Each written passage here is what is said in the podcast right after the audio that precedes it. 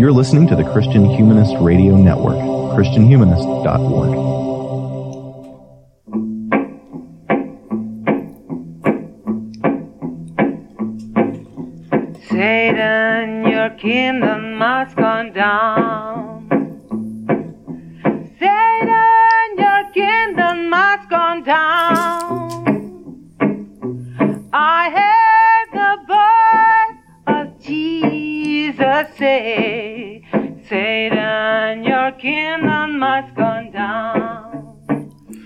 everybody, to another episode of the Sectarian Review Podcast.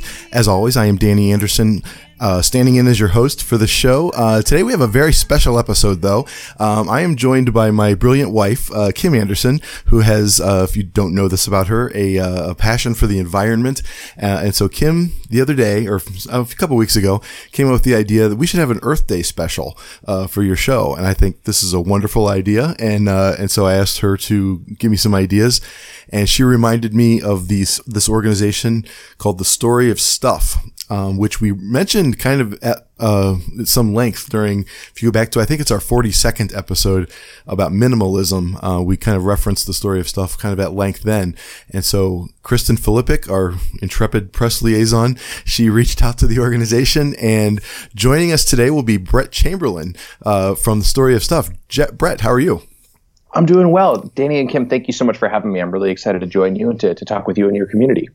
I'm very excited that you took us up on us on our offer. Um, uh, Brett, do you want to tell us a little bit about yourself, and then I'll kind of turn the show kind of over to Kim. This is her her baby. Sure, I'd be happy to. So. Um, I am the community engagement manager at the Story of Stuff project. We are an environmental nonprofit based in Berkeley, California, focused on changing the way that we make, use, and throw away all the stuff in our world so that it's better for people and for the planet. Uh, I'm originally from the East Coast, from New England. Uh, grew up in New Hampshire, went to college in New York City, and I've been a, a lifelong activist and organizer. Um, and my connection to consumerism and anti-waste work started when uh, I identified that uh, as a, a, real core place that we could start addressing so many of the other um, problems in our world. I think that if we can use less stuff and have a more harmonious relationship with our planet, uh, we can have more harmonious relationships with ourselves and with each other following from there. Beautifully said. Um, Kim, uh, I'm going to kind of turn it over to you. I, my wife, Kim, has a, a wonderful um, passion for the environment. I just want to give her a chance to talk a little bit about um, where she's coming into this conversation from. Uh, yeah, just to give a little bit of my background in terms of how I came to it. Um, I cared about the environment. I think I heard about it in high school. Um, had some friends that cared about the environment and cared about it before I became a Christian. This is, uh, you know, loosely affiliated with Christianity podcast. And um, then once I became, well, Dan can maybe chime in there and correct me on on. um, sometimes we're looser, sometimes we're tighter. um, but um, when I became a Christian, then I was kind of miffed by the fact that I think a lot of Christians um, I, I think Christians should be leading the way in terms of their care for the environment, um, you know, given the, the basic belief that God created the earth. And um, so it's something that, you know, as I've you know, with my faith, I've become, um, you know, an advocate for the environment as a Christian. And um, sometimes I feel a little bit of a tension with my fellow Christians. And so, um, as I've gotten more pushback, I've become more of an environmentalist because of that. So that's kind of where I'm coming from in terms of of um, this. And I found out about the story of stuff last year. I was going to um, take care of my dad who has Alzheimer's for a couple of weeks, and I was looking for a book to read and walked by and saw the story of stuff book and then found out about the the uh, videos and the podcasts and things like that um, so it's been about nine months for me and and just became really fascinated by the the story and the facts and the research behind it so um, that's kind of how I became came to know about the story of stuff. Yeah, and if you go to our website, sectarianreviewpodcast.com, uh, I'll put on the show notes for the show links to all the story of stuff materials. It is a really great multimedia resource that takes pretty high level scientific research and, and economic research and, and, and theory and distills it into a really uh, understandable kind of discourse, and I, I really do appreciate that about it. It is meant for the the masses. This isn't sort of a, a an elite kind of discourse that you're you're having, Brett. So, um, can you uh, let's just kind of get into this. How is it that you uh, got involved uh, with the story of stuff? And if you want to talk a little bit more, I know that you deal something with like catalogs and junk mail. Sure. Yeah. So um, uh, that's one aspect of my job is managing a platform that the Story of Stuff project operates called Catalog Choice, which is a free service for opting out of unwanted catalogs and other forms of junk mail, which are a really pervasive form of paper waste. Uh, 11 billion catalogs are delivered in the U.S. every year. The average American receives about 44 pounds of junk mail, um, the majority of which goes right into the recycling bin without ever being read. And of course, all that paper production, transportation, recycling takes an enormous amount of energy, uh, of water, and of course of trees. So it's a great opportunity to uh, help people uh, put a stop to a, a really problematic um, source of waste. Um, so that's one aspect of my work with the Story of Stuff project, but I also just provide support for a variety of our other campaigns. Uh, with our main focuses being on protecting public water sources from private extraction by companies like Nestle, and on fighting plastic pollution which is, of course, a, an enormous and growing problem all around the world, uh, causing lots of uh, consequences for, for human health and for the environment. Um, personally, how I came to this work, and I'll be brief here. As, as I mentioned, I'm, I'm you know an activist all, since my high school days, and um, throughout high school and college, was really struggling to identify which of the variety of issues um, that seems so pervasive in our world uh, was the one that I wanted to really throw myself at. There's so many questions of social, environmental, and economic justice that that demand solutions, that demand interventions, and yet I was having real trouble figuring out where to focus. Um, and when I stumbled on the story of stuff, actually, I, I saw the video myself, um, likely in, in college. Um, it tied together this story, all these different threads. Um, how people interact with each other as as labor, how we interact with our world in terms of the extraction of resources, the production of consumer goods, the pollution that that releases, the consumer madness that drives our, our consumer economy, uh, really tied together all these disparate issues and, and, provided me with with what I saw as an opportunity to take an intervention um, with one of the, the prime movers, I think, of so many of the problems we face. So I really do believe that by you know reducing the the volume of stuff that we uh, consume uh, and the impact of that stuff on the planet, we can go a long way to, towards solving a lot of other problems. Yeah. Um, I'm going to turn the next first question over to Kim one second though. I, I did watch that Nestle video. Um, that's on the storyofstuff.org website.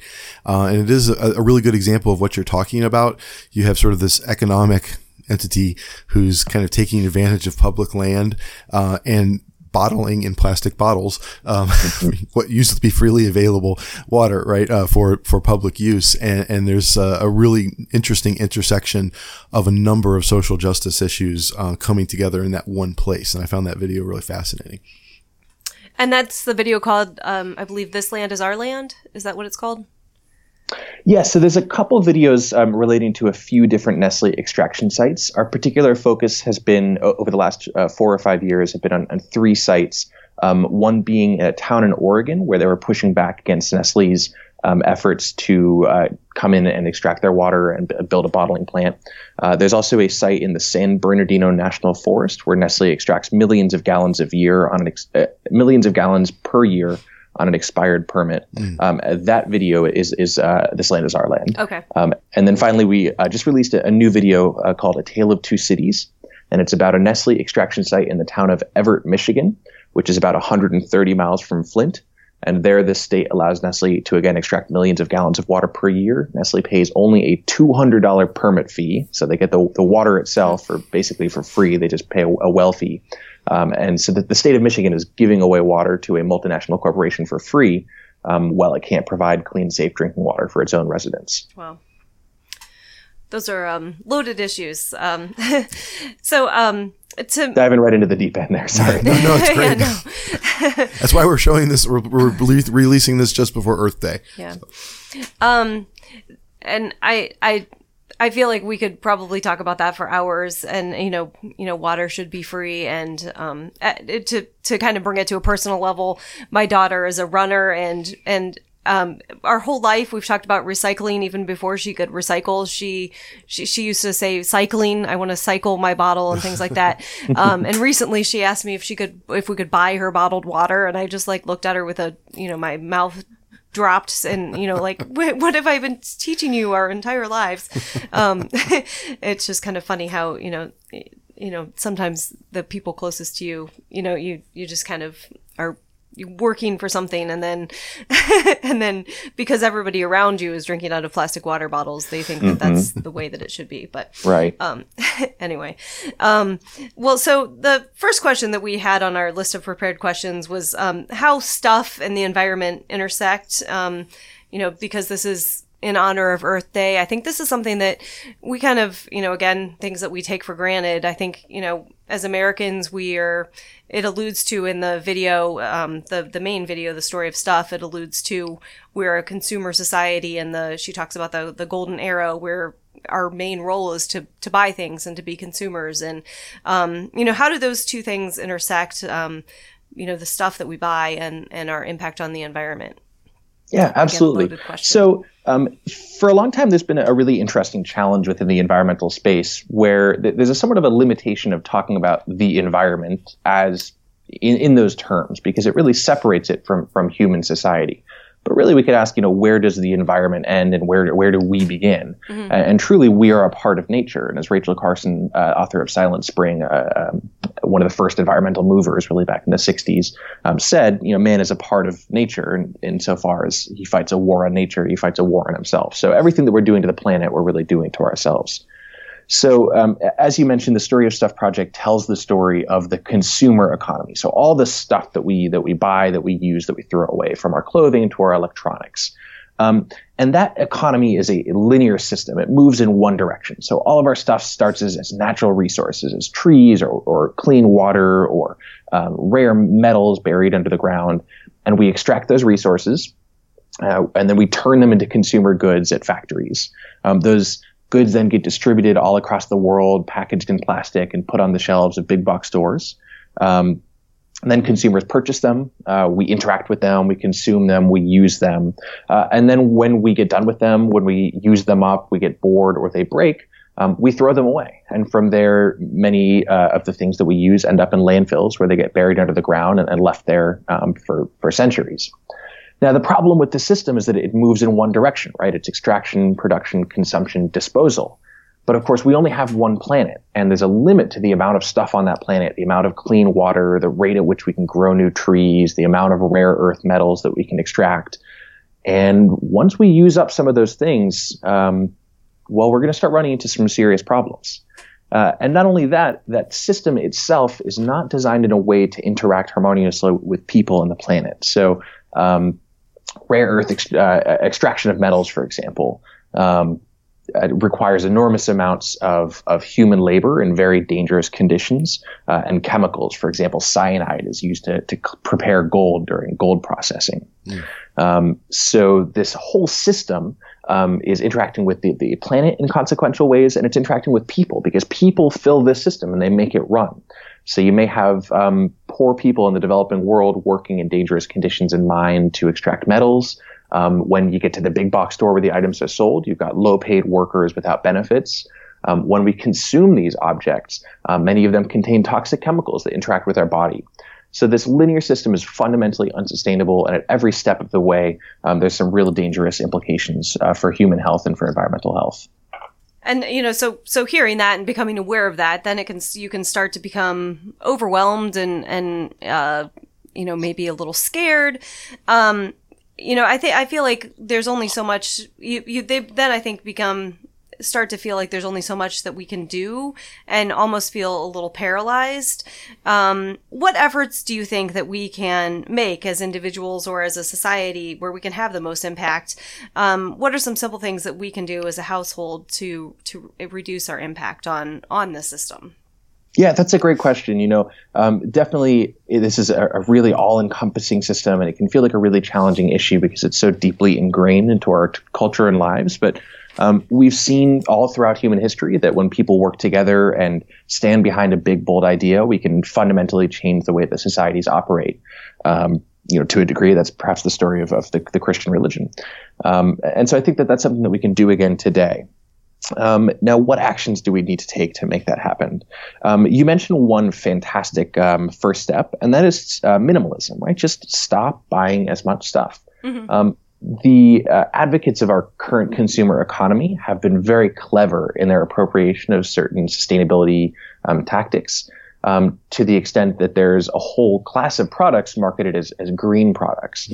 And these sell the illusion that we can simply shop our way to a sustainable future, right? By buying cool new tech gadgets. Uh, really, that's an illusion. Um, Right. Every item that we consume has this upstream um, uh, uh, upstream meaning all before it reached your hands, right? All the um, CO2 put out from shipping it around the world, all the uh, leftover stuff from its uh, production. Um, so consumption, consuming more stuff, even if it's green stuff, is, is really not the solution. So the best way to just reduce one's impact on the planet is to, is to buy less stuff. If you don't need it, don't buy it. Um, now the next step is to work to take actions to change the system. Now, the system can be, you know, the way that you do things in your household. It can be the way that you do things in your community, perhaps at your church or at your place of work. Um, and the system can be your county, uh, state, uh, or even your federal government. Um, what are some of the actions that we can take together uh, to make those changes? Um, well, you can start by identifying uh, problematic uh, products for example, um, maybe your church has a, um, uh, crates of bottled water in the back of the service because it gets it gets hot in there. Um, maybe you could speak with somebody about uh, acquiring a, like a water bubbler and compostable cups so that people can just uh, fill up their cup there. Um, uh, maybe you can call your representative and ask them to support um, stricter legislation um, around toxins in our, in our products. Uh, maybe you can contact a company if you see a product that's particularly problematic and ask that they could reconsider releasing it. Uh, so the real step is is is not just a question of uh, I will I personally will no longer drink bottled water, um, but how can you help um, scale up your impact and, and extend the solution that you've identified for yourself to everyone in your community? Yeah, I want to kind of follow up on that. I, I one point I find myself making frequently on the show is that we often think of these as sort of moral issues. Like I'm making an individual, an individual consumer choice that is morally better than another individual consumer choice. And yet what that misses is that they're both outcomes of the same structural problem, right? And, and so without addressing a deeper, you know, ideological and structural problem, whatever consumer choices you're going to make is basically a drop in the bucket that may ultimately just serve to make you feel better, which is ultimately maybe even more damaging than uh, if you're sort of consuming uh, unknowingly, you know, uh, than if you're just buying things badly. Yeah, that's exactly right. The, the metaphor that Annie uses, uh, Annie Leonard being the, the founder of the organization and the host of the videos, uh, she's now the executive director of Greenpeace USA. Uh, so the metaphor that Annie uses is that if you find yourself swimming upstream, the, the solution isn't to try and paddle harder, it's to figure out a way to change the direction of the current. And so that's what I think we need to be doing. Instead of struggling and striving to live a perfect, sustainable, zero waste life, um, which is really a fantasy in the developed you know world uh, in a country like the United States, for example, um, figure out how we can change the direction of the stream and work together. Yeah. Yeah. And so this is ultimately a political issue, right? Um, Kim, before I let you or allow ask you to uh, read the uh, next uh, next question, could I uh, play a little clip from uh, the video uh, and where Annie Leonard talks a little bit about the intentional choices that went behind creating the system that we live uh, w- that we live in um, because I think it's uh, important to us to understand that this isn't just a natural way of life. Like uh, this vision of consumerism this that we all live in didn't just naturally appear. It's the result of intentional decisions and therefore intentional decisions can reverse it. And so can I play a little bit of that um, Brett? That's perfect. Let's do it. And flow they do. Guess what percentage of total materials flow through this system is still in product or use six months after their date of sale in North America? 50%? 20? No. 1%. One. In other words, 99% of the stuff we harvest, mine, process, transport, 99% of the stuff we run through this system is trashed within six months. Now, how can we run a planet with that level of materials throughput? It wasn't always like this.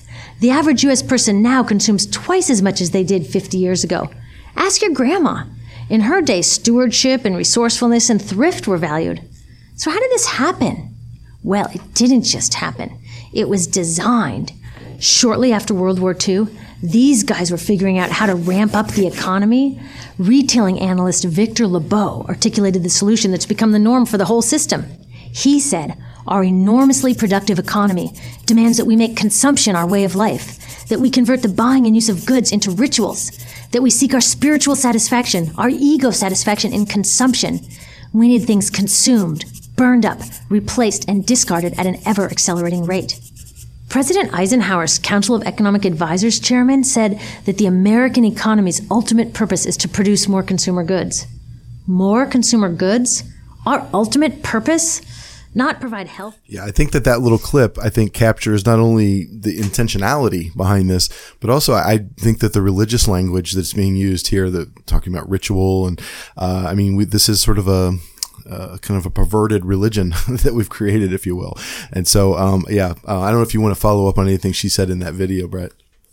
Well, I think there was a, a really great selection of a, a passage to play, and I'm glad that you did because I actually have that full quote up in front of me that I was going to read here as well. Let me just add one more sentence from that same paragraph, um, and that is the very meaning and significance of our lives today must be expressed in consumptive terms. So exactly as Annie said, and as you you drove home there, this is a really a deliberately designed system, and it's it's one that has intended to replace a variety of other social systems. Um, and I think that the consumer economy in the U.S. has become incredibly all-encompassing at the expense of so many other important aspects of a, of a fulfilled human life. Absolutely, Kim. Well, and to take that thought one one step further, when we talked about the film uh, Minimalism, we reviewed that film a few months ago on a podcast. Um, in in the story of stuff she talks about how after 9-11 what bush said to do was to go out and shop but right. um, in the 70s what carter said to do was to um, he had a very different um, quote. And what what exactly did he say to do? I'm totally paraphrasing, but it's um, basically I'm we have to all buckle down and actually think of uh, the the collective rather than the individual. I mean, he used other language than that, but I can't imagine a president saying anything like that today. Right, and it's just interesting to think of how our society has changed in the last, you know, you know, 30, 40, 50 years. Um, based on how the presidents reacted to you know, a different, nothing against Bush, um, but how presidents reacted to a, um, you know, a, a crisis, right? Um, one told us to shop and another told us to, to basically stop shopping and to, to focus inward. Um, so just an interesting anecdote there. Um, mm-hmm. so another question is on your website, and, and this is kind of a personal question for me. It lists, um, under your characteristics, there's kind of a list of characteristics and under community minded, it says, um, uses the words people of faith. Um, so it lists a, a, group of characteristics of, of who the people are that follow your community and it lists, um, people of faith. And, um, I'm just curious, you know, what role you see the people of you have seen people of faith playing following the story of stuff? And in particular um, you know what role you have seen christians playing and, and if you think christians and i don't know if you're a person of faith um, what role you think christians should be playing if you think they should be playing a, a larger role? Yeah absolutely. You know it's it's a hugely important role and i'm really excited to talk about this. When the story of stuff movie was first released in 2007 one of our very first collaborative partnerships with, was with an organization called uh, GreenFaith. Uh, and together with them, we developed a faith based curriculum for Christian teens. This is a, a six session series um, for use in, in, Sunday schools or in um, religious education uh, schools um, to explore the relationship between consumerism, faith, and the health of the planet. Uh, so I would really invite your audience to take a look at that on our website by visiting storyofstuff.org, navigating to the resources dropdown, and uh-huh. clicking learning tools. And you can also find a Jewish faith curriculum and a Baha'i faith curriculum that we just recently added there. Um, so, as a result of that partnership, um, people of faith are really core members of our community. And I think that there are three um, reasons that they are so important to us uh, and that the message connects with, with some communities of faith so well. The first is that communities of faith, you know, by definition, are already communities, uh, and so much of the work that we're trying to do depends on uh, leveraging community power and people taking action together. Right? No man is an island, particularly when one is trying to change a big, big problem like you know the entire materials economy, which is just so all-encompassing. Um, it, it it demands that people work together. So in um, churches or, or other institutions of faith, you have this preformed, pre-established community, people holding space to talk about big ideas, to really explore beliefs and the nature of beliefs, and of course to practice good works um, t- to you know build the type of world that we want to see. So that's the, the first reason that I think communities of faith are important. It's in the community aspect. Um, the second is is just a matter of, of history, and that is that we've seen um, communities of faith be incredibly important in the success of a variety of other, you know, big picture, game changing movements, like the civil rights movement. So just recognizing that that's how things have worked in the past, we're really, you know, enthusiastic about keeping these uh, communities in, in the fold and uh, as part of this conversation moving forward. And then finally, um, you know, why is there a role for people of faith? Well, uh, and this is where things certainly, of course, get a little bit more uh, um, interesting for discussion. Is that um, one might argue that there is a, a mandate for it in, in the text of the Bible itself. Now, as as you mentioned in the intro, I think there are, of course, a couple prevailing schools of thoughts. Right? Um, some people, when they read uh, Genesis one twenty six, um, you know, dominion over the fish, fish of the sea, they put a lot of focus on the dominion part. Um, other people prefer to stick with, you know, earlier Genesis, right? God made the world and it was good. And they say, well, it was good. Let's, let's not mess it up, right? This is, you know, God's creation that's been given to us. Let's, let's protect and serve it, uh, rather than imagining ourselves, you know, mini gods over, the, over this, you know, this creation. Instead, we should be stewards. Uh huh. Yeah, and I think following up on that a little bit, I mean, we're ultimately getting to a political issue uh, within the church itself, and I think since Trump's election, there's been this big fissure. Um, we always talk about the 81% of evangelical Christians that voted for Trump, but I've I've seen a dissenting voice within Christianity, a politically dissenting voice in a way that I never saw during the George Bush years. Um, and so I do think that it has just been kind of a, a function of our political system that environmental concern has been a liberal thing and therefore not part of the church's tradition. And, and Kim and I both know people who on Earth Day will kind of snarkily and sarcastically put on their Facebook statuses Happy Dominion Day, as you mentioned, right? This, uh, and, and I've always, I've always been annoyed by that. And I think that there is a moment that we're living in right now where there is um, kind of the the intersection between faith and politics, and that's what we're talking about here, is becoming more apparent. And when I'm talking about politics, I'm not talking about party politics. I'm talking about political action, like people organizing together to accomplish a goal, right? And and so I do feel like we are kind of at a moment. I maybe I'm just uncharacter uncharacteristically optimistic about this in this moment but uh, i do feel like we are at a moment where the old kind of divisions are breaking down enough where new coalitions can be made and, and uh, my hope is that you know this conversation is just a drop in that larger bucket Yeah, you know, I hope so as well. It's it's all too easy for people on on any side of the political spectrum, right? Whether they're an evangelical Christian or Baha'i or you know a hardcore atheist or a Trump voter or a Stein voter. Um, you, the scope of the problem is so immense that we cannot continue to cling toward to these you know tribal divisions.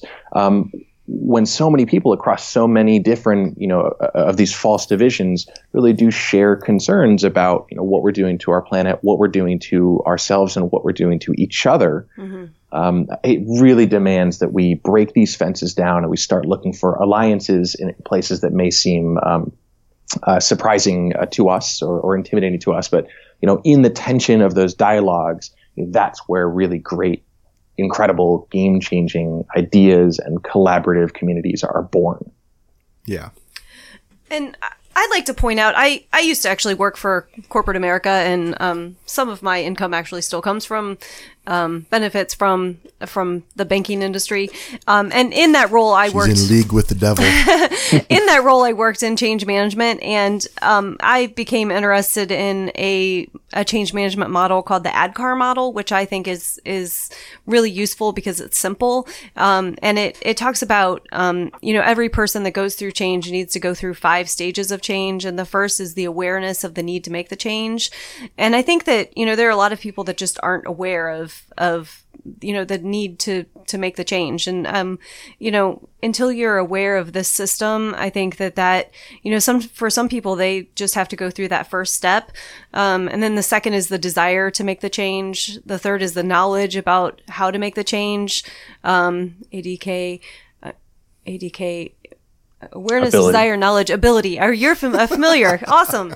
Um, ability um, of how to make the change, and then finally is reinforcement. And um, I think it's a very wonderful model, and I think it definitely applies to to this system that that we're a part of, and um, can be used to help people get through this change. And um, I think the story of stuff is a great just first of all helping with the awareness and the desire but can be a part of the rest of the system as well so i'm glad to hear that you're aware of that i, I love Prosci so Yeah, absolutely. So um, uh, we definitely are, are constantly working to create new opportunities for people to take action um, by providing them inspiration, tools, guidance, uh, and and community to connect with. Um, so I- I'm going to make a totally shameless plug here, but we'd really love for your community to connect with us there, where they can you know continue to grow their awareness by uh, connecting with our, our knowledge resources, um, see inspiration and action opportunities. Um, and they can do that by visiting our website, storyofstuff.org, and clicking uh, join us at the top of the site to sign up for our email list. So that's under the Take Action menu. So Take Action, join us. Or you can visit our Facebook page. We're Story of Stuff on Facebook, um, Story of Stuff on Twitter, and Story of Stuff on Instagram. So they can continue to, to stay in the loop about all the work that we're doing and, and really continue to identify these bold solutions and hopefully bring them back to their own communities. And I read somewhere that uh, you uh, the the videos are uh, uh, what's the the free? There's a, a copyright uh, designation. Oh yeah, they're all they're all Creative Commons. So Creative um, Commons. anyone is welcome to stream them as well. That's a really great um, place to start. Even perhaps is to host a screening at, at your um, you know at your church or, or somewhere else um, where you can bring your community together.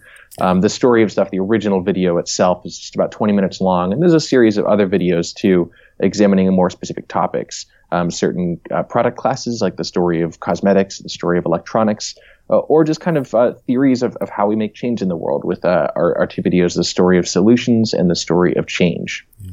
So those are all real great uh, foundations for conversation, uh, and so would really encourage people to think about, you know, have a viewing party, right? Have a bunch of friends over, screen a couple of the videos, and spend an hour or two talking about, okay, what's our idea? Idea? What are, what are we going to bring to our community to make change in the world? How are we going to flex our citizen muscles? Yeah. Yeah. Well, oh, well, Brett, I know that uh, we don't want to keep you from your work uh, in saving the world here. Uh, so uh, we thank you for the time that you spent. And I also have to go off and teach uh, Children of Men to my science fiction film class today. Um, Oh, it's a speaking of, It's one of my favorites. it's a astonishingly great movie. Which after viewing it for this, I'm going to have to definitely do a, an episode about that movie because it's it's so brilliant. Uh, and Mm-hmm. ultimately, I mean, we're talking about a future that uh, the environment is a big part of too. It's actually an interest. It's an interesting intersection with this topic as well. Um, and so, uh, but before we let you go, is there any sort of last uh, words that you have for us? Well, I'd be remiss if I didn't just hit it on the head one more time. You know, do go ahead and join our community, stay in the loop. We'd really love to connect with you and, and have you join the conversation. Um, check out those uh, learning tools, the faith-based, faith-based program for Christian teens at our website, storyofstuff.org. You can join our email list, connect with us on Facebook, Twitter, or Instagram. Um, but otherwise, let me just say thank you uh, to both of you for s- facilitating this conversation. I'm, I'm really excited to be um, continuing to uh, discuss uh, how faith can conserve uh, conserve this movement, um, and just really excited to be to be participating in this conversation. So thank you both. I thank Kim. Uh, yeah Kim. thank you so much Thank you, Kim. We're excited to have you Not you, Danny. no, no, no. I, I'm, I'm, I always ask for the audience to give me ideas for shows, and my own wife came out, came up with this great one for today. And, and, and Brett, thank you so much for uh, spending the time with us. Um, and listeners, uh, as you said, as Brett said, uh, all the links that he's mentioned, I will put in the show notes uh, of, of, the, of this episode. If you go to sectarianreviewpodcast.com, you'll find it. Uh, Kim Anderson, thank you uh, for joining me today, my brilliant wife. Uh, and Brett Chamberlin, thank you for uh, spending your time and, and uh, being willing to do this kind of important work that you do. My pleasure. Take care, both of you, and happy Earth Day, everyone. thanks you too Bye bye.